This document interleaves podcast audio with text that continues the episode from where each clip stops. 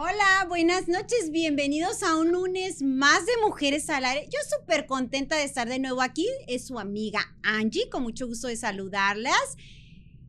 Y pues yo feliz, es lunes, pero antes de presentar y darle la bienvenida a mis compañeras, no olviden compartir el programa y recuerden que estamos en todas o casi todas las plataformas sociales como Facebook, por supuesto, Instagram, Twitter, Spotify, YouTube, entre otras. Y ahora sí, con mucho cariño, saludo a mis compañeras Alma y Cindy. ¿Cómo están, corazones? Hola, bienvenidas. Muy bien, bienvenidas al lunes. Bienvenidas, chicas. ¿Cómo están? ¿Cómo les fue el fin de semana? Súper bien. Muy buenas noches, bienvenidos. Como todos los lunes, aquí estamos de nuevo Mujeres al Aire. Gracias por conectarse. Recuerde compartir el enlace y también recuerde, si nos está viendo despuesito, no importa que no nos vea en vivo, nos puede dejar todas sus preguntas, comentarios, dudas. Aquí estamos para servirle y contestar todas a sus preguntas. Y pues, otro lunesito, ¿qué tal? Oye, y luego yo entiendo súper bien que a veces no se pueden conectar a las 7. ¿Qué estará haciendo la gente a las 7 de la tarde? Pues ojalá que cosas buenas, ¿eh? Porque... comida, cena, ejercicio. ¿Sabes qué? Yo el único día que no hago ejercicio es los lunes porque tengo que venir al programa. Tienes razón. ¡No! Te lo dice la coach. No, me lo dice la coach. Pero hago de martes a domingo. Ah, no, está bien. De martes a domingo. Que también un día a la semana hay que descansar. Hay que descansar. Claro, y tienes toda la razón porque a esta hora estoy haciendo yo ejercicio. Tienes toda la razón, Cindy. Sí, entonces, oigan, algo productivo. Dije, no, pues no, está bien. O sea, el chiste es no dejar de hacerlo. Si se nos está dando cuenta que es nuestro primer programa del 2020-22, o sea, las tres juntas. No, claro que no, Cindy. Bueno, ya que acotaron eso, ya estuve el pasado estuve solita. Voy aterrizando. Se me hace que es el segundo programa. Sí, ay, corazón. Se la creyeron, hombre. No, se me hace que vives todavía en el 2021. Fíjate que no me lo quiero quitar de encima todavía. Sí, ya estamos. Sí, empezó. Es que el año empezó, ya estamos casi mediados, finales de enero, como quien dice, sí, es que rápido, el tiempo va volando. Bárbaro, y el frío nada más no quiere aparecer. No, o sea, se va. No apareció. Llega por ratitos y se va. Y ahorita en la tarde estaba haciendo calorcito. Es que está extraño porque yo salgo de la casa de todos ustedes como a las 7:30 de la mañana y está haciendo frito. Sí, estaban, ¿cómo se dice? Con hielito, escarchados los carros. Pero eso de las 12 de mediodía te empiezas a quitar layers de ropa, que el saco... Prendes el aire del carro cuando vas por los niños a la escuela. Yo pensé que yo era la única loca que prendía el aire todavía. No, yo el asiento, el volante, todo calientito, porque yo me levanto a las 7, por lo menos una vez a la semana, llevar a mi niña a las 7. Está hasta oscurito y yo así como que eso no es lo mío, ya saben que yo así que muy de... para levantarme temprano, no. Pero para mí todavía está muy helado, no llega el frío, sí, pero es que fresco. Yo soy muy friolenta. No, a mí me encanta el frío. Soy muy friolenta, pero no sé, a lo mejor soy tonta en decir esto, pero me encanta el frío. No, y aún así, soy bien friolenta. A mí me pasa igual, soy muy friolenta, pero me encanta el frío. Pero se van a reír, ¿por qué? Me encanta la ropa de frío. Ay, a mí también. Me encantan las botas, los sacos, las bufandas, los gorros. ¿Sabes cómo? Me fascina eso. Que, no sé, diría alguien más, no sé, ridícula Angie, pero lo siento mucho, sí soy. ¿Quién diría eso? No, aparte me gusta el chocolatito caliente, ya sabes, cosas así, un té. Un té mejor, le doy a un té, un chocolate tiene mucho azúcar. Ah, bueno, sí, si es abuelita, pues sí. Muchachas, pero ¿qué dicen? Bueno, como ya saben, ya aquí los comentó Cindy que tenemos aquí al consulado mexicano aquí en su casa, Mujeres al Aire, pero ¿qué tal que el fin de semana celebramos el Día del Mariachi? También, así sí, como todo. Sí, escuché. Yo no sabía, fíjense, disculpen mi ignorancia, pero yo no sabía que se celebraba el Día de Mariachi y también hoy, te estás hablando el fin de semana, dices tu mariachi, no, y hoy parece que, no parece, lo escuché y lo vi que era Día de las Comadres. Pues yo escuché o leí que es el día de los abrazos. Oh, bueno, así que pues yo escuché. No, ¿saben qué? Nos vamos de aquí al mariachi, nos convertimos en comadres y nos abrazamos. Perfecto. No es el problema, el chiste es festejar. A ver, hablando de abrazos, y aquí de mi compañera Angie quería tocar un tema un poquito ya más serio, delicado, sobre lo que estamos pasando, lo que es la pandemia que ya viene, que ha venido. Ay, sí. Si querías hablar un poquito de eso. No, me asusta. De sí, corazón. Oye, yo dije, te conté mi secreto. No, oye, te juro que me pasó por la mente así todo, ¿no? Y dije yo, ¿Qué? Hasta me puse a temblar. No, no es cierto. Pero no, antes de eso. Yo, no, en serio. Bueno, sí, tienes toda la razón. Es tan delicado lo que está pasando en este momento, mi gente bella. Hay que cuidarnos. Pareciera que no, pero hay muchísimos contagios. Este señor Omicron, que es una de las cepas del COVID, viene con todo y arrasar con todas las personas. Muy, muy contagioso. Es verdad que los síntomas son menores o menos delicados que las primeras cepas, pero igual nos tenemos que cuidar porque en una habitación, les voy a dar un ejemplo, en una habitación... Antes el COVID contagiaba a 4 personas. Omicron contagia a 70 personas. Entonces, imagínese usted, si no se cuida, si deja de usar el cubreboca, cuando va a las tiendas. Luego yo voy a los groceries y la gente sin cubreboca. Y digo, ay, qué nervios, qué nervios. Pero bueno, cada quien es responsable de su vida. Pero si no se quiere cuidar usted, pues... Tiene que cuidar a los demás, a su familia, a sus hijos. Yo trabajo para la educación y hay muchísimos niños que están enfermos ahorita porque los contagios están tremendos. Y quisiera aprovechar para saludar a nuestro querido productor. Bienvenido de regreso, productor. Lo extrañamos muchísimo. Qué bueno que usted está muy bien. ¿Hace cuántas libras que no te vemos? Ya te metieron un gol, mi rey. Velo por el lado positivo, señor productor. O sea, yo sí lo extraño, yo lo vi. No, Dani, sí. Me siento en casa aquí, yo ya lo dije. Dani, llego ya. Bueno, Franco, también contigo, no, por supuesto no, que sí. Hay que ser sincero. Claro. Qué bueno que le tocó a Angélica el señor Franco, porque para estrictos, ahí está la Angélica que se dan un tiro los dos. Nada más soy disciplinada. Pero bienvenido, señor productor. Bien. ¿Cómo se encuentra? No, yo estoy muy bien, gracias por sus mensajes que me mandaron ahí mientras que no estuve aquí en el programa. Y algo muy importante que aparte de todo eso es que todos tomen la vacuna para poder parar eso. A mí pues me salió positivo el examen, estuve en casa casi una semana sin salir. Pero sin síntomas, estuve bien, no sin fatiga, sin dolores, nada. Y pues yo creo que gracias a lo que viene siendo de la vacuna, e incluso la importancia porque mi esposa tuvo la oportunidad de agarrar el booster, yo no, y a ella ningún día le salió positivo la test. Entonces ahí están la protección que ofrece las vacunas y los boosters, así que gente, no piense que le están metiendo un microchip, eso ya lo tienen en la bolsa del pantalón, se llama teléfono. Se llama teléfono. Entonces, por favor, todos cuídense, como dijo Angie, con sus máscaras, con su cubreboca, sus vacunas y sus boosters, y ya podremos salir del 2020 por fin. Exacto. Primero Dios, así va a ser. Así es.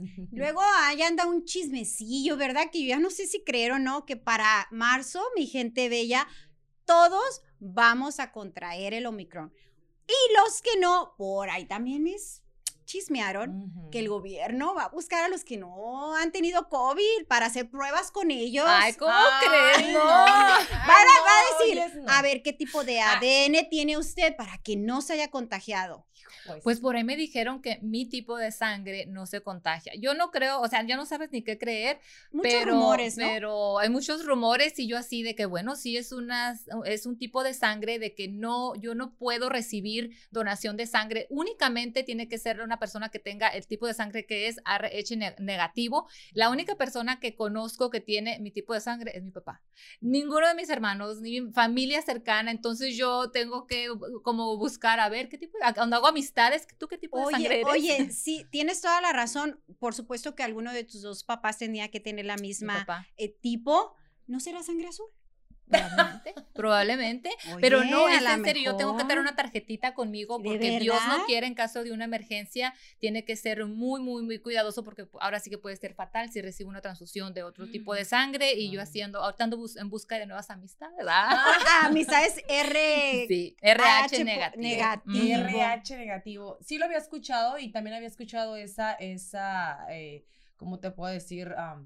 Pues mucho cuidado con eso, ¿no? Porque ay, no, Dios guarde, mejor no digo nada. No, ahí lo dejamos. Pero qué bien que estás preparada, que sepas. Muchas personas no saben ni siquiera qué tipo de sangre son, y eso pues sí es como que preocupante, porque, pues no sé, un accidente, quedas inconsciente y así no te pueden hacer las preguntas correctas, igual y no traes identificación, porque hay gente que también anda sin identificación, y pues bueno, son detallitos que pareciera que no son importantes, pero son sumamente importantes. Claro. Y para agregar a eso, si andas sin identificación, quédese aquí, ahorita va a haber información para usted, pero ¿qué tal si primero nos vamos a unos cortos comerciales para escuchar de nuestros patrocinadores y regresamos en unos minutitos? Regresamos.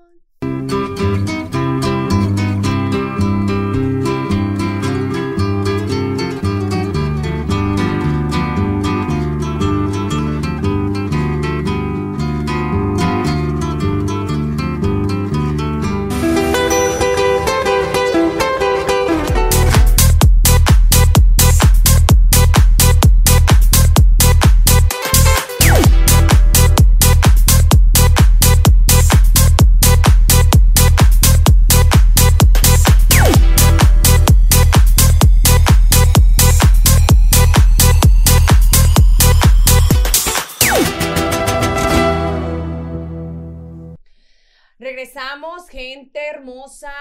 Almita, ¿cómo estamos? Bienvenidos todos los que se acaban de conectar. Acuérdense que todos los lunes estamos Mujeres al Aire de nuevo. Entonces, tenemos ahorita un súper invitadazo. La verdad, como lo hemos estado comentando al principio del programa, espero que todos hayan puesto atención quién es y tengan preparadas sus preguntas. Aquí todos los vamos a contestar. Si no, a la salida nos arreglamos con él para que conteste todo. ¿Verdad? Angélica, pasamos contigo. Así es. Pues y luego yo corrí, a ver si me acomodé bien. Perdón, mi gente bella, porque eso sucede cuando estamos en vivo. Y corrí de una mesa a otra, salté como chapulín. Pero ahora sí, me complace muchísimo poder decir que tenemos un invitado que de lujo. Les dije desde un principio que es nuestro programa el día de hoy estaba de manteles largos. Originario de Sonora, Caborca, Sonora. Egresado de la Universidad de Sonora. Abogado de profesión y con una maestría en administración pública en el estado de Texas.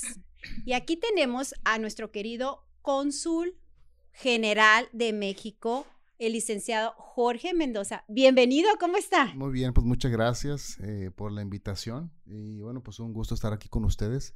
La primera vez. Sí, al contrario, muchas gracias por decir sí a nuestro programa de Mujeres al Aire. Nosotros fascinadas, porque normalmente tenemos mujeres como nuestro programa, entonces ahora tener a un personaje como usted, pues la verdad, estamos muy contentas. No, pues a la orden y bueno, pues listo para responder dudas, preguntas y pues dar la información que le pueda ayudar y beneficiar a la comunidad mexicana. Antes de eso, me gustaría mucho, chicas, antes de empezar con las preguntas, porque yo sé que ustedes tienen una larga lista de preguntas, al igual que yo, me gustaría irme un poquito sobre su currículum, que es muy, muy interesante. Y tengo aquí una información, o bastante información. Oficial consular del Departamento de Protección en el Consulado de México en Tucson del 2004 al 2013, muchos años ahí, 9 años en esa posición. Años, así es, y bueno, pues un lugar donde adquirí mucha experiencia, sobre todo, bueno, el Departamento de Protección es muy importante, nos encarga de, pues, salvaguardar los derechos de nuestra gente, ¿no? Y entonces tuvimos ahí infinidad de situaciones, cuestiones con la policía, con migración, las cárceles, personas enfermas, un sinfín de situaciones, ¿no? Sobre todo en aquel tiempo, pues, Tucson, que, bueno, es parte del condado Pima y ese condado Pima es parte del distrito consular de ese consulado que tenemos en Tucson. Bueno, pues ahí había muchos cruces, ¿no? En aquel tiempo fronterizos y ocurrían, lamentablemente, pues, muchas tragedias, ¿no? Entonces, ahora sí que la experiencia que obtuve ahí fue, muy intensa, para poder después aplicarla, porque de ahí se nos fue como vicecónsul de administración en el consulado de México en Presidio, Texas. Presidio me encanta. Sí, es un lugar muy tranquilo, es un lugar donde... 2 años. 2 años estuve ahí, en la frontera con Ojinaga, Chihuahua. Así es, mi lindo Chihuahua. Sí, sí, sí, es que yo soy de Chihuahua, no, es Chihuahua. Después tuvimos, usted se convirtió en el cónsul de Asuntos Jurídicos y Documentación en el Consulado General de México en Vancouver. Sí, muy padre experiencia, también casi 4 años en Vancouver, Canadá.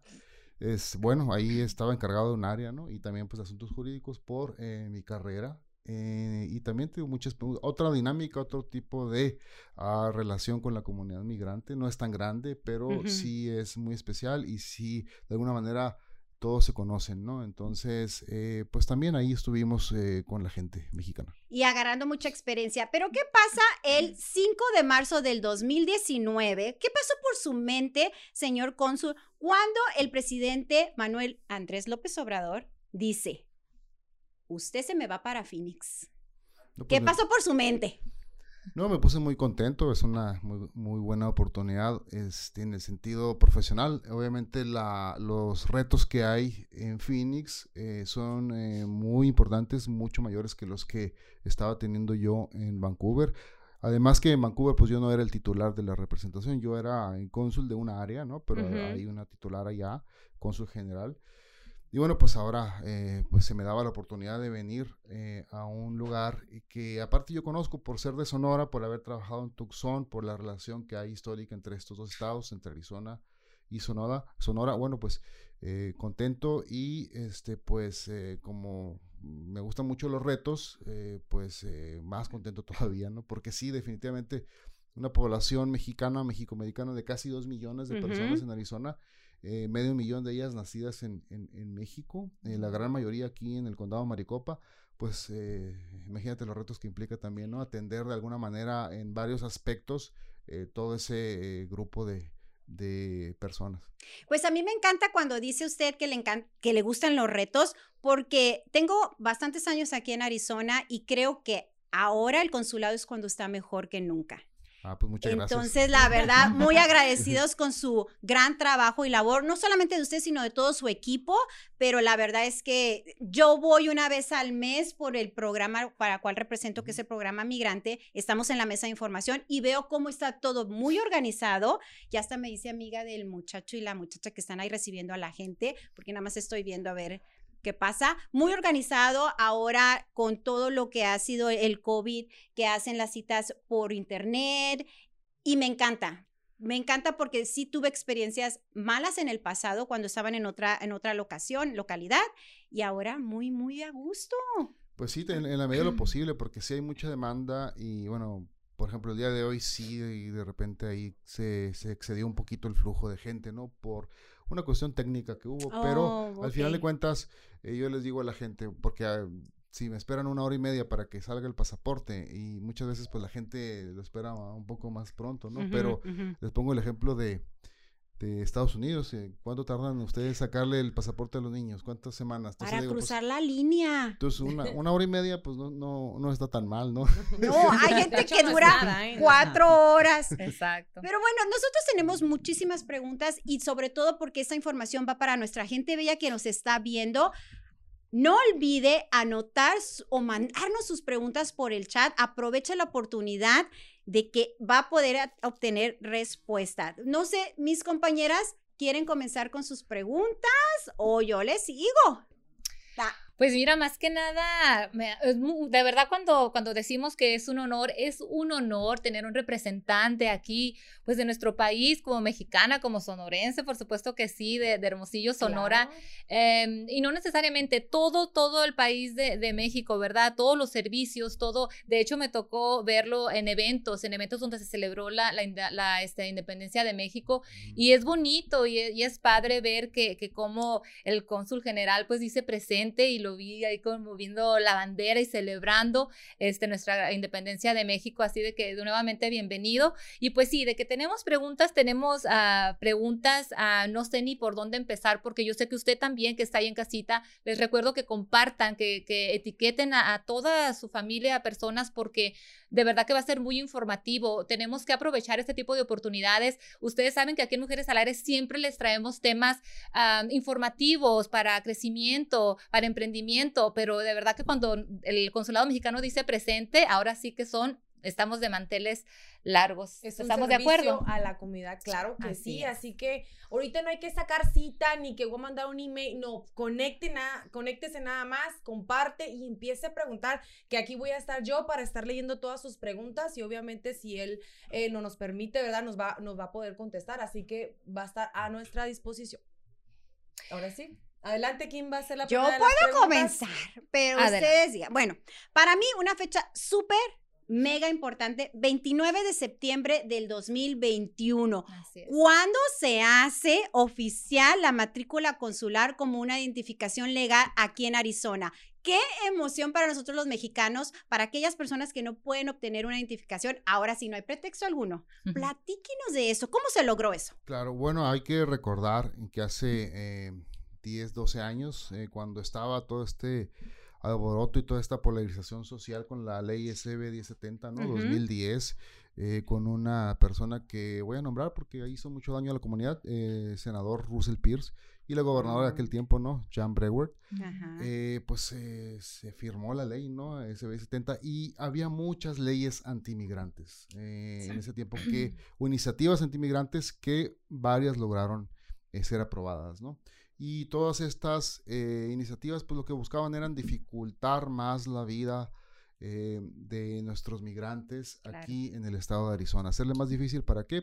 Para que también mediáticamente ellos asustaran y se fueran de Arizona, ¿no? Entonces, pues sí, eran golpes muy fuertes para la comunidad. Y una ley que pasaron en aquel tiempo fue el de anular la validez de la matrícula consular. 2011 fue eso, una consecuencia directa de toda esta política muy restrictiva, muy dura en contra de los inmigrantes, sobre todo inmigrantes indocumentados y bueno, pues sabemos que la gran mayoría mexicanos. En ese sentido, bueno, pues ¿por qué? Porque los migrantes estaban usando su matrícula, obtenían servicios, podían navegar en el sistema burocrático de Arizona y de Estados Unidos, porque el IRS siguió aceptando la matrícula consular, el gobierno federal. Pero bueno, ocurre esto y vienen pues 10 años, ¿no? En que la matrícula difícilmente la aceptaban. A lo mejor en algún banco, pero en ninguna agencia gubernamental, en ninguna ciudad, porque pues dependen del estado, están sujetos a la ley estatal, ningún condado. Sí, hubo intentos, un cónsul que estuvo aquí antes intentó que se aprobara una ley a favor de la matrícula consular, no fructificó, eran otros tiempos, y bueno, pues llegamos nosotros, en el 2019 empezamos a hablar con legisladores, los demócratas obviamente pues ya tenían eso en su agenda, no fue difícil con ellos, con los republicanos nos acercamos, porque pues nos teníamos que acercar con ellos. Claro. Si no, pues cuando nos van a... Estar bien con las dos partes. Nos van a conocer, ¿no? Que nos conocieran un poquito, que vieran que tenía sentido la matrícula, que no causaba daño, que era incluso para la propia seguridad del estado, que un policía sepa con quién está pues lidiando o interactuando, ¿no? Claro. Y eso les da seguridad y ya nada más pues proceden a la multa y listo, ¿no? Entonces... obviamente, pues también otras agencias de las ciudades, del condado, de los condados, del estado de Arizona, inscribir a los niños en la escuela, lo que sea, ¿no? Entonces, bueno, pues obviamente fue muy convincente los argumentos que presentamos. También hicimos una gira por todo el norte de Arizona. Visitamos a más de 30 alcaldes para pedirles el apoyo, más de 30 jefes de policía, 7 sheriffes, muchos legisladores, obviamente, muchas organizaciones de la sociedad civil. Se logró un gran apoyo que a la hora que se votó esa iniciativa en la última semana de febrero del 2021, bueno, pues tuvo un gran apoyo en el Congreso del Estado de Arizona, tanto de legisladores demócratas como republicanos. Pasa al escritorio del gobernador Ducey y bueno, pues él decide firmarla y bueno, se firma y 90 días después de que termina la sesión legislativa es cuando entra en vigor, cuando ya es una ley. Entonces, pues eso ocurrió el 29 de septiembre, como decías. Fue muy emocionante. Yo cuando vi esa noticia, la verdad sí llenó mi corazón, porque muchas personas que no tienen un estado legal migratorio en este país, es como si no existieran, porque no tienen una identificación, como, vaya la redundancia, identificarse, como si lo para un policía o si quiere ir al banco a abrir una cuenta de banco, vaya la redundancia, y tener todos sus trámites legales o inscribir a sus niños en la escuela. Por favor, era justo y necesario que una identificación fuera válida aquí en el estado de Arizona. Y pues muchas gracias por ese gran trabajo, porque apenas iba a mencionar yo que si en esos 10 años alguien lo había intentado, o ustedes llegaron con todo y vámonos. Llegamos con todo. Eso, como Gordon Tobogán. Vámonos con todo. Una preguntita, el Senate Bill 1420, digamos que, bueno, viene la matrícula, viene toda esta oportunidad. ¿Cómo podemos ayudar, o cómo una persona que está aquí, pero no tiene una identificación oficial con fotografía, cuáles son los requisitos para decir, ¿saben qué? Me interesa tener mi matrícula, pero no tengo una identificación oficial con fotografía. ¿Cuáles son los pasos a seguir? Claro. Efectivamente, bueno, pues primero tenemos que buscar el acta de nacimiento. Ahí en el consulado lo podemos hacer. Tenemos ya desde hace 3-4 años los consulados de México en el extranjero, sobre todo en Estados Unidos, tienen acceso a todas las bases de datos de los registros civiles de los 32 estados de la República, ¿no? Entonces es un sistema ya unificado. Todos los estados, allá en México es como aquí, cada estado tiene su propio registro, oficina de registro civil. Bueno, pues allá se pusieron de acuerdo y dijeron, ok, te vamos a compartir, gobierno federal, nuestra base de datos, y eso nos permite a los consulados acceder a las actas de nacimiento de, si naciste en Chihuahua, en Sonora, en Guerrero, en Chiapas, ¿no? Entonces nos da una ventaja a nosotros para poder ayudar a la gente a obtener esta acta de nacimiento certificada. Y efectivamente necesitamos una identificación. Difícilmente van a tener una licencia a lo mejor de México, obviamente, pero podemos buscar, hay opciones. Que también se podría, disculpe que lo interrumpa, también se podrían sacar licencias para conducir. Licencias no, porque eso son facultades de los estados. Me refiero a renovarlas, perdón. Fue mi pregunta. Si una persona de aquí ya la tuvo en México, ¿aquí la podría renovar? No, porque son facultad de los estados, de cada estado, okay, nada más. Okay. De Sonora, de Chihuahua, cada estado tendrían que tener su oficina aquí, okay, ellos, perfecto, ¿no? Creo que el estado de Sonora tiene una oficina aquí, bueno, tiene una oficina aquí el estado de Sonora. Ellos en un tiempo estuvieron renovando, ¿no? Esas licencias. No sé ahorita cómo lo están haciendo, ¿no? Lo que sí se puede sacar es la credencial para votar. Sí, la credencial, pero vuelvo a lo mismo, necesitamos una identificación. Si la persona no tiene una identificación, si no tiene ni siquiera una credencial viejita, ¿cómo la hacemos? Bueno, a lo mejor tiene un certificado de primaria con su foto. Okay. A lo mejor tiene un certificado de la escuela, a lo mejor tiene por ahí rodando una copia de la cartilla militar. A lo mejor tiene una identificación escolar que le hayan dado aquí, con a veces Juan Pérez, ¿no? Y así con un nombre y un apellido. Y con eso podemos basarnos, ¿no? Obviamente con el acta también, ¿no? Es para comparar. Sí, entonces esa identificación no tiene que ser una credencial del INE necesariamente, o un pasaporte, o una licencia de conducir. Puede ser algo que nos dé... Algo que demuestre que él es. Sí, o sea, algo con una foto, ¿no? Entonces, y no tiene que coincidir exactamente el nombre completo como en el acta, si lo estamos viendo, pues incompleto, a lo mejor en la credencial que estamos viendo, ¿no? No sé, una credencial de algún centro comunitario que le hayan dado por ahí. Bueno, ya tenemos esos dos elementos, y un tercer elemento muy importante es que viva en nuestro distrito consular. Entonces nos tiene que demostrar residencia aquí. A lo mejor algún bill, algún teléfono a su nombre, a lo mejor un envío de dinero a México por una de estas cadenas de envío de dinero. Ahí uno pone su nombre y pone la dirección, ¿verdad? Que la mayoría tiene un comprobante de ese tipo. Sí. Me ha tocado muchas veces que personas se acercan a mí y me dicen, Angie, a la pasada, de la forma que pasamos, me quitaron todos mis documentos, mi equipaje, no tengo absolutamente nada. Entonces, la primera recomendación es que saquen su acta de nacimiento. Si no tienen ninguna identificación, contacte a su gente en México. Probablemente mamá o papá tienen por ahí guardado un documento de la primaria, como ya mencionó el cónsul, esos también son documentos importantes que usted puede utilizar, así que tiene esperanza, no se me haga chiquito, al contrario, sí se puede, ya nos están explicando. Algo más que el consulado ofrece que nos gustaría mucho que nos compartiera. Tenía una preguntita más, Angie, antes de pasar al siguiente tema, porque tenemos que estar el consulado móvil también, todavía continúa el consulado móvil, y para añadir esa pregunta es, en el consulado móvil, ¿se puede procesar lo de la matrícula o tiene que ir exactamente al consulado para procesarlo, ahora sí que el proceso de la matrícula? Sí, así es. Nosotros tratamos de ir una vez al mes a alguna comunidad que está en el norte de Arizona. Okay. La gran mayoría de la gente, yo creo que el 99% de los servicios aquí están en Phoenix, ¿no? La demanda aquí está. Sí, pero tenemos comunidades muy alejadas, pequeñas, pero no por eso menos importantes, que están en Snowflake, en Taylor, para el lado de California, para el lado de Lake Havasu, tenemos también mucho trabajador agrícola, para el lado yendo hacia Las Vegas, Bullhead City, Page, entonces tratamos de ir a 10 puntos durante el año, y vamos y atendemos a 200 personas en cada punto, más o menos. Son comunidades que necesitan también esa presencia. ¿Por qué?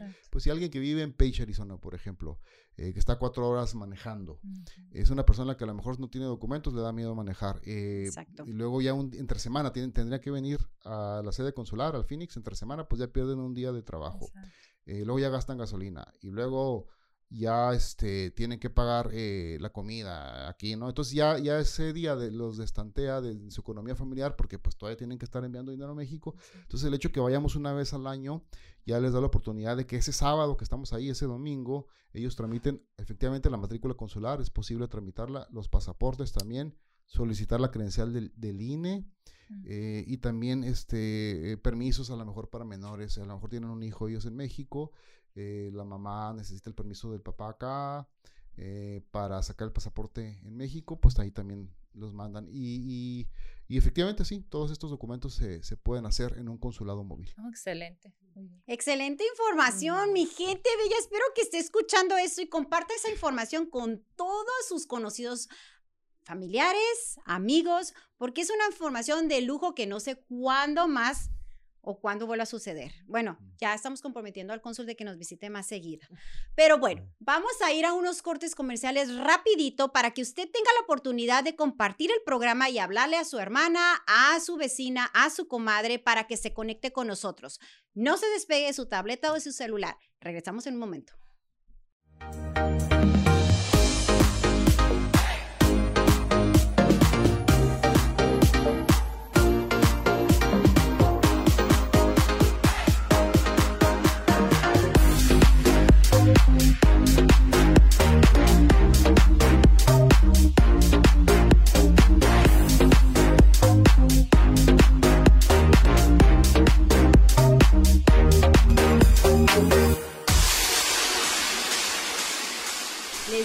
Gente bella que se iba a ir muy rápido este corte. Muchísimas gracias a JJ Beauty por su patrocinio. Excelente escuela si usted quiere aprender sobre la belleza y hacerse así como que una estilista wow, tiene que ir a esta escuela. Muchas gracias, JJ Beauty Institute. Yo por ahí me llegó la información en un correo electrónico de una convocatoria que cuando ya la leí dije, qué gran oportunidad está dando el consulado mexicano para todos aquellos maestros mexicanos que desean venir de intercambio y los que están aquí que desean ir a nuestro país. Platíquenos de esa convocatoria porque es algo muy, muy padre. Sí, así es. Bueno, pues se llama PROBEM, es el Programa Binacional de Educación Bilingüe. Ajá. No es algo que está haciendo directamente el consulado. Nosotros servimos, obviamente, pues como una vía, un medio de difusión de este programa que en México está a cargo de la Secretaría de Educación Pública. Okay. Y acá en Estados Unidos los departamentos de educación de cada estado, ¿no? Entonces, y es muy sencillo, es nada más cuestión de ingresar a la página de internet del PROBEM, se puede googlear PROBEM con B grande, ajá, y M, y además poner ahí Secretaría de Educación Pública, puede ser, y ver los requisitos, que son sencillos, pues, se tiene que ser docente en cualquiera de, claro, de los dos países. También, bueno, de México, pues se requeriría que manejen algo de inglés, obviamente, ¿no? Okay. Y de acá, pues, también, que manejaran algo de español. Hay muchos maestros hispanos, obviamente, ¿no? Que sin dificultad podrían claro, participar en ese programa. Y, y bueno, a lo mejor es hay un área de interés de cada uno de estos maestros, en el caso de Arizona, ¿no? Que puedan ir a alguna comunidad indígena, Oaxaca, Guerrero, o a lo mejor alguna comunidad urbana, puede ser, claro, ¿no? Entonces ya pudieran ellos a lo mejor, pues sí, de decidir las condiciones donde les gustaría ir, ¿no? Y qué tipo de objetivo tengan ellos profesional. Entonces, básicamente es eso, nosotros tenemos que promoverlo, y pues si hay interesados, yo los invito a que acudan al consulado en México, para que pues se sienten a platicar ahí con quien es la encargada, que es Rocío Rodríguez, y también Daniel Pérez, que ven todos los temas comunitarios. Sí, señor, perdón, discúlpeme, señor cónsul, tengo entendido que hay una fecha límite para esto, ¿verdad? Sí, ya es muy pronto, es el 27 de enero, entonces tenemos que 3 días. ¿Desde cuándo empezó la convocatoria que no nos enteramos? Entrando el año, si pero, es solamente unos pequeños días. Pero es muy sencillo, nada más hay que llenarlo, y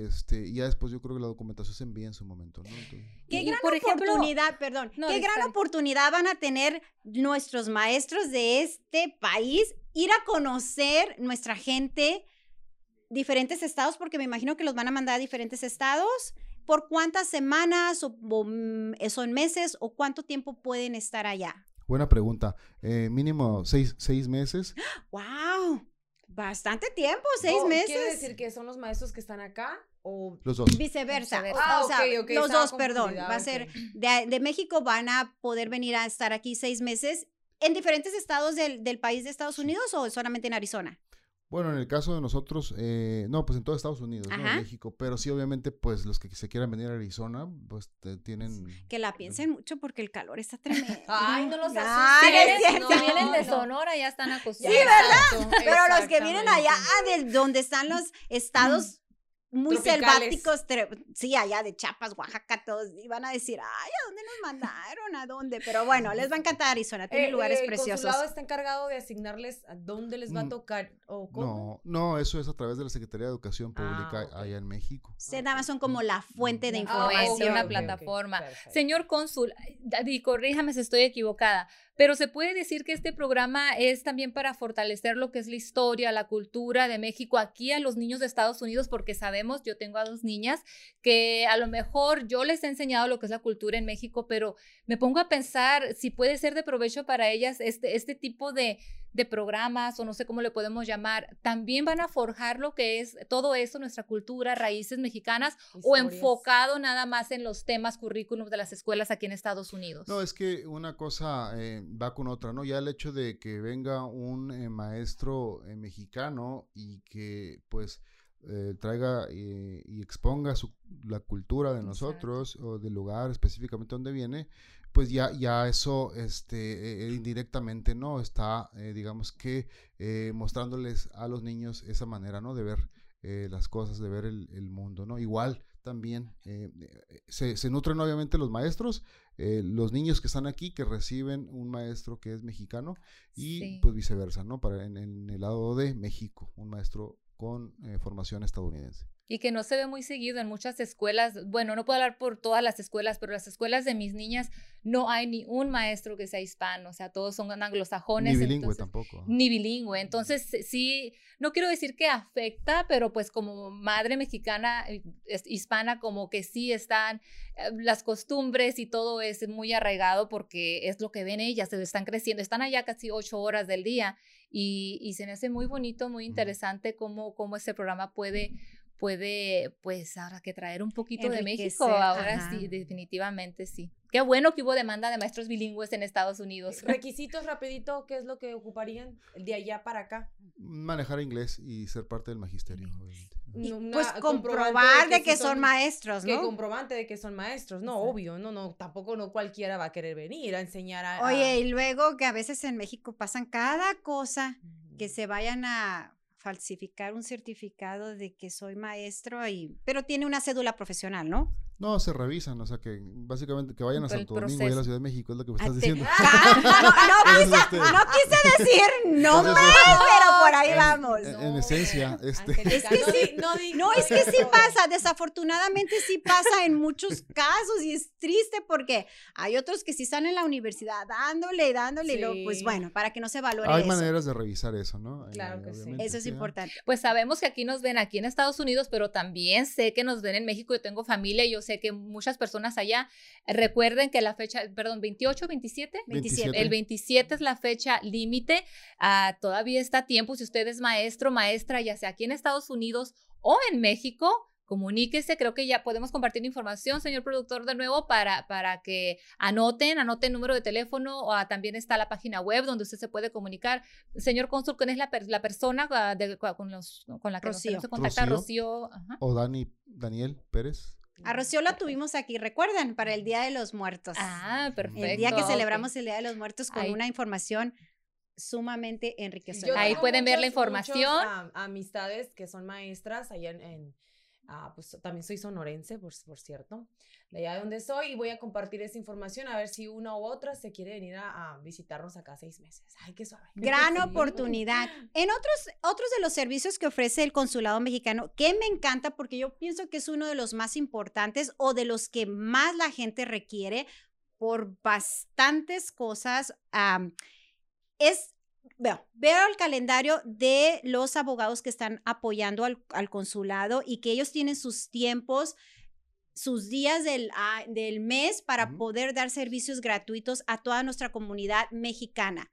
¿Qué tipos de servicios dan ellos? Pues mira, básicamente son asesorías legales, que es muy importante porque muchas veces a lo mejor traemos algún asunto, ¿no? Puede ser con migración, puede ser un asunto civil o laboral, y el solo hecho de ir con un abogado, pues ya nos cobra $200, ¿no? Y sí, muchas veces el bastante. 80% nos dice, mira, pues no podemos hacer gran cosa, pero a veces sí se puede, ¿no? Entonces, el solo hecho de saber si se puede hacer algo y cómo proceder, y no necesariamente que uno se tenga que involucrar en un proceso legal, sino con la orientación calificada de un experto en leyes estadounidenses, de Arizona en especial, bueno, pues ya ayuda mucho, ¿no? La persona, claro. la comunidad mexicana en general.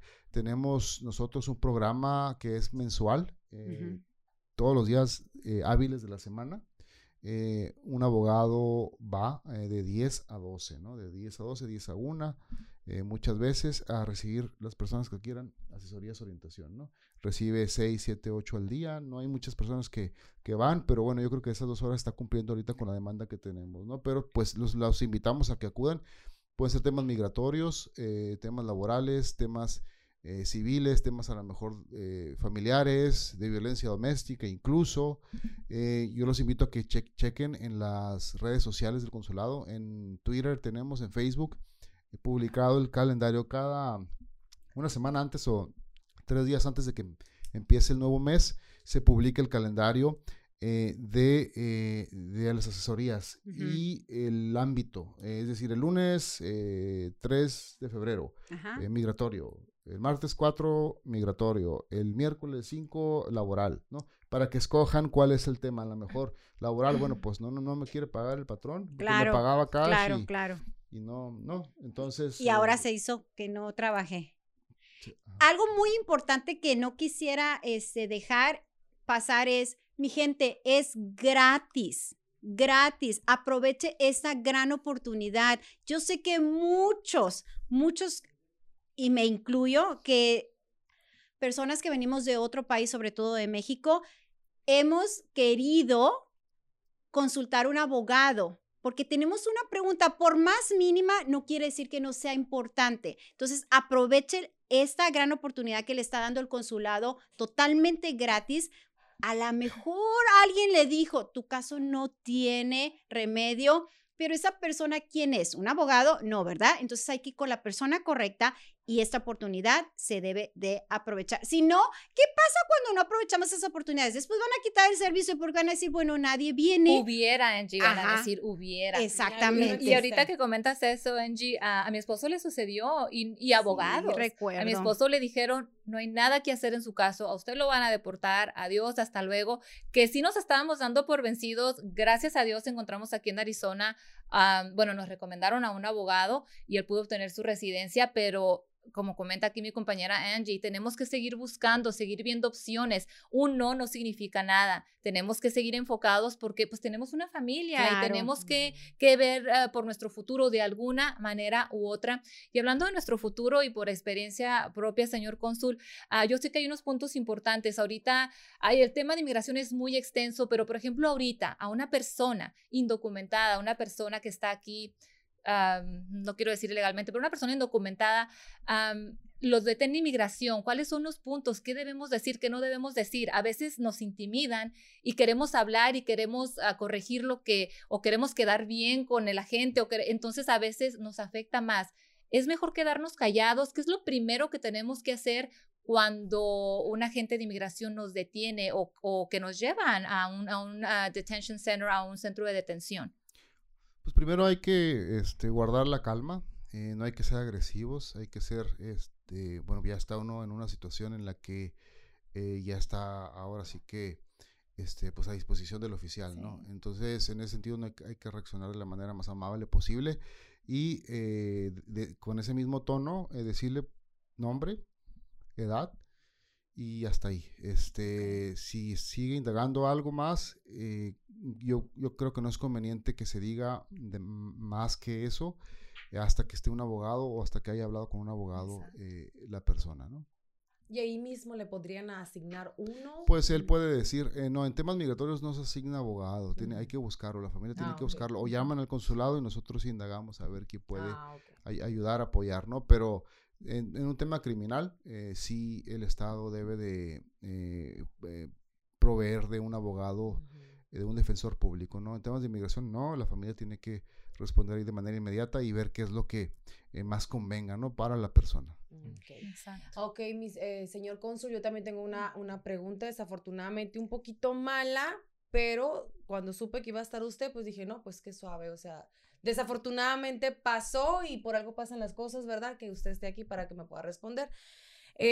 Una amiga, le vamos a lo mismo, desafortunadamente falleció en la cárcel, ¿no? Ahorita, entonces estamos organizando otras amigas y yo, eventos benéficos, ¿verdad? Porque no sé cómo está el problema ahí, pero por medio del consulado nos podrían ayudar el cuerpo, poder mandarlo para México, porque si no alguien lo reclama el cuerpo, creo que va a la fosa común, ¿estoy equivocada o qué es lo que pasa ahí? Sí, pero ahí está el punto más importante. ¿Quién es el que tiene derecho a reclamar?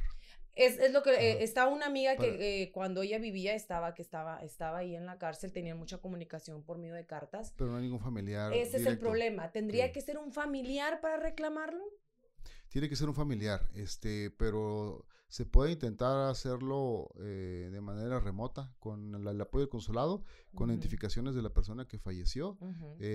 En Tucson lo hacíamos así, aquí también es cuestión de hablar con la morgue, con el medical examiner y tratar de ver las posibilidades, pero sí, definitivamente ahí tiene que apoyar el consulado, y si ella es mexicana, obviamente, ¿no? La persona que falleció, nació en México, es mexicana, el consulado tiene la manera de apoyar para que ese cuerpo primero sea identificado, porque si no es identificado, pues ahí se va a quedar, ¿no? Tiene que ser... ese es el pendiente de esta amiga que era un poco más cercana a ella, era lo que me comentó, y como ya tenía mucho tiempo que yo no la miraba a ella, entonces me di cuenta por medio de las redes sociales, y como estamos organizando eventos benéficos para recaudar fondos, entonces, para pagar eso. Pueden ir mañana, la amiga que vaya, o no sé cuándo pueda ir entre semana, y pregunte por la cónsul Lilian Córdoba.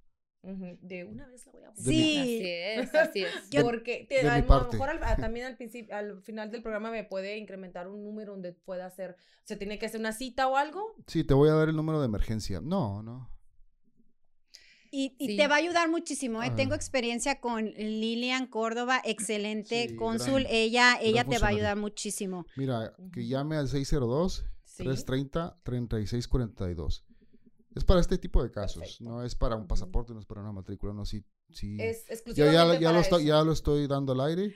Ajá. Y espero que la gente sea responsable. Exacto. Sea responsable y no llame. No, pues detuvieron a mi hijo. Órale, pues márcale al 602-330-3542. Porque no les van a contestar, mi gente bella. Hay que...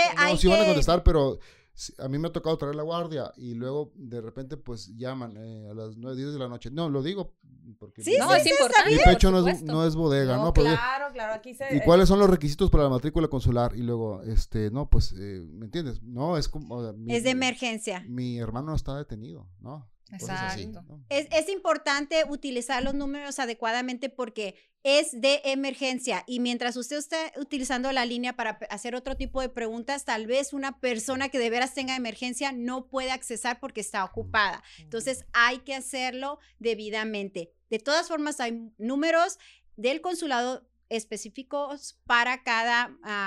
trámite. Váyase a la página de internet, en Facebook los pueden encontrar, en Instagram, Twitter. Algo, no, es que se va el tiempo muy rápido, tantas preguntas, pero algo que no quisiera yo dejar fuera es cómo está manejando el consulado mexicano o cómo está apoyando a las mexicanas y mexicanos ahora en tiempo de pandemia. Bueno, nosotros obviamente nos hemos integrado a lo que es la red de distribución de vacunas y de exámenes, COVID, ¿no? Tenemos muchos aliados. Bueno, primero tenemos una ventanilla de salud. En esa ventanilla de salud, cualquier persona mexicana que a lo mejor está batallando para tener algún servicio médico, no sabe cómo navegar, porque también es muy burocrático el sistema de salud de los Estados Unidos. Y no, que me están cobrando mucho, me operaron y de emergencia me están cobrando un dineral, ¿cómo le hago ahí para traerlos calmados? ¿O cómo le hago para que me den este servicio? Ahí en esa ventanilla de salud, ¿no? Entonces les pedimos que, de hecho hay un número, no sé si lo traigo aquí, lo voy a buscar, para llamar a esa ventanilla de salud y obtener información. Y ahí también se da información de vacunas, se consiguen citas de vacunas para test y todo esto, ¿no? Que tiene que ver con el COVID-19. Aunado a lo anterior, tenemos nosotros módulos ahí en la sala de documentación donde hay personal médico. Son módulos que instalan diversas organizaciones de la sociedad civil que tienen ellos recursos, que a lo mejor el gobierno federal les da recursos, que a lo mejor ellos obtienen donaciones por otro lado y bueno, pues tienen la capacidad de darnos, de ponerle vacunas a la gente o de aplicar los test, ¿no? Ahorita estamos un poquito lentos en eso, teníamos todos los días un módulo con vacunas y con test, pero bajó lo que fue el suministro de estos artículos, bueno, pues los exámenes y vacunas, y estamos en pláticas con otras organizaciones para reactivarnos estos servicios que son muy importantes, ¿no? Aprovechando que pues tenemos un flujo muy importante diario de personas. Subió la demanda. Sí, o sea, es decir, la gente que va a sacar un pasaporte, que va a sacar una matrícula, bueno, pues que aproveche y se vacune. Yo creo que, no sé cómo está el porcentaje ahorita de no vacunados entre la comunidad hispana, pero sigue siendo muy, muy alto, ¿no? Lamentablemente. Sí, así es. Los hispanos, los latinos, es el porcentaje de personas que están menos vacunados, no sé la razón, pero pues bueno, hay que promover eso para bien de todos y qué bueno que el consulado está apoyando de esa manera. A mí me ha tocado ver que abren a veces los sábados o no sé si los domingos, pero sábados me ha tocado especialmente para vacunas, incluso la del flu también. Sí, y exactamente. Y bueno, ahora estamos abriendo 3 fines de semana, bueno, 3 fines de semana al mes estamos laborando, ¿no?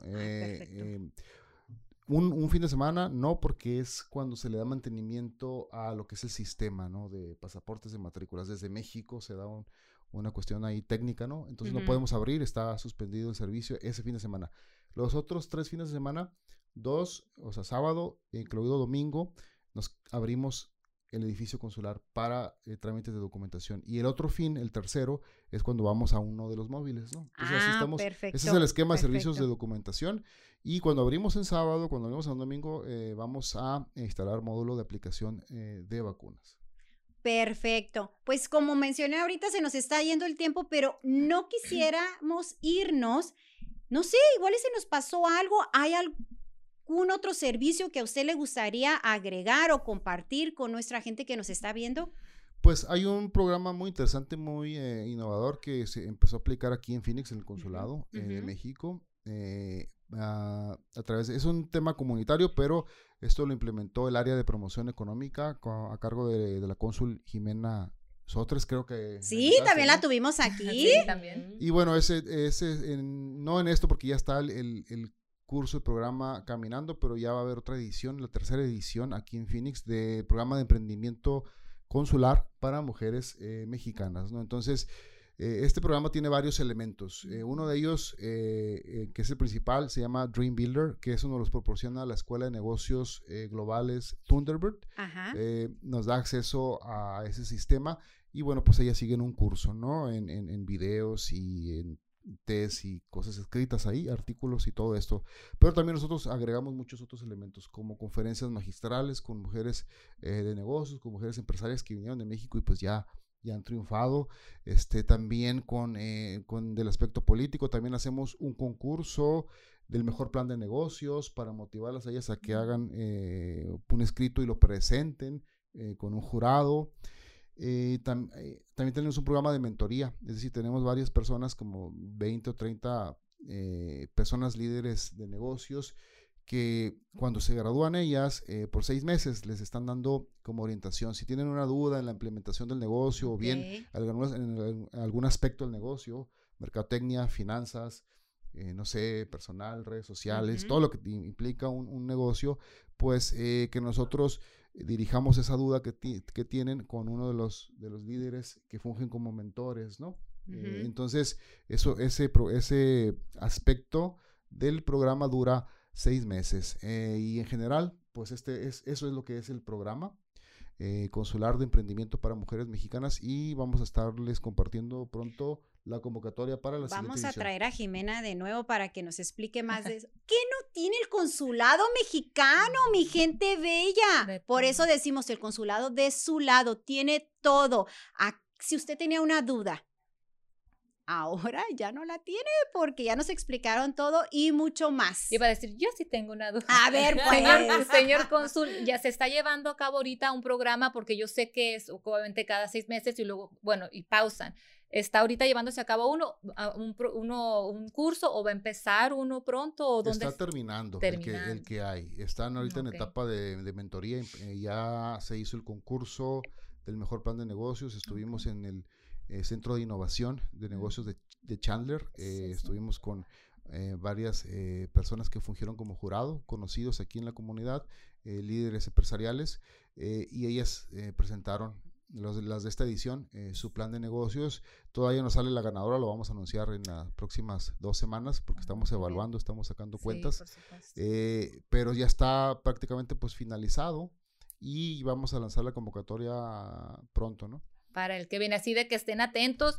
No digan, es que no sé cómo encontrarlos. Están en Facebook, en Instagram, como comentó aquí el señor cónsul, Consulado Mexicano, Phoenix, Arizona, si no me equivoco. Y recuerden, servicios, nada más para repasar rapidito: pasaporte, registro de nacimiento, actos notariales, incluso hay notario también, consulado móvil, su matrícula consular, muy importante, hasta GED también. Esa era una preguntita también que tenía.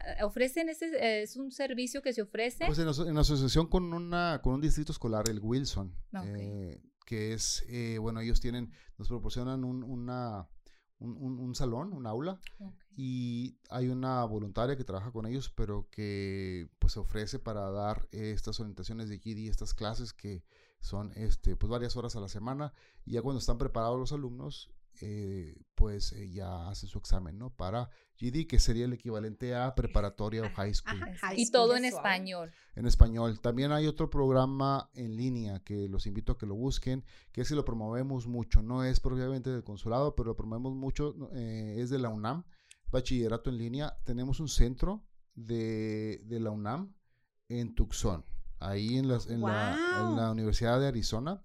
Hay un departamento y un área que pertenece a la UNAM, y ellos nos dan información de todo lo que puede ofrecer la UNAM en línea. No nada más bachillerato en línea, que se puede cursar, también licenciaturas en línea, en español, y varios cursos y seminarios, ¿no? ¡Qué gran oportunidad! Porque ¿Cuántas personas, cuántos mexicanos y mexicanas vienen a este país e interrumpieron su preparatoria o su universidad? Yo tengo muchos conocidos que me dicen, es que me vine en el tercer semestre, y yo, ¡ay! No te pudiste esperar un poquito más para que terminaras. Entonces pasa de esa forma. Insisto, todo está en el consulado mexicano. Lo único que necesita hacer usted, mi gente bella, es levantar su teléfono, marcar al teléfono adecuado, no al de emergencia, y hacer una cita tal vez también por internet. Pero siempre decimos lo mismo cada lunes, se nos pasa el tiempo bien rápido, y creo que en especial el día de hoy porque fue mucha información. Ya son las 8 pasaditas, nos tenemos que ir, pero si usted tiene alguna duda o pregunta, nos puede contactar tanto Mujeres al Aire como Frecuencia Alterna o el Consulado Mexicano, y con muchísimo gusto nosotros los podemos canalizar al número o al departamento que mejor le puede ayudar. Muchas gracias, licenciado, por haber dicho que sí a nuestro programa de Mujeres al Aire y tomarse el tiempo de venir a explicar toda esa información. No, pues muy honrado y estoy muy contento de estar con ustedes. ¿Va a regresar? Vez, pero, sí. Eso. Pues, anticipamos mucho su visita y de verdad que fue un honor, pero pues ya se nos pasó la horita. De verdad, muchas gracias por habernos acompañado. Gracias por haberse conectado. Nos despedimos. Claro que sí, muy buenas noches a toda la gente que se conectó, y también muchísimas gracias, señor Jorge, consular, o ¿cómo le decimos? Cónsul general. Cónsul. Es que se escucha muy bien cuando dice señor cónsul, se escucha muy impresionante. Pues es que es, pues es que es. Claro, y luego pues más que dice que es de ese Sonora, o sea, todavía aún más. Muy orgullosas. Muy bien. Muchas gracias. Gracias, Angie. Pues nos vemos por acá pronto. Buenas noches. Hasta luego, mi gente bella. Apapachos, y gracias por estar con nosotros. Nos vemos próximo lunes.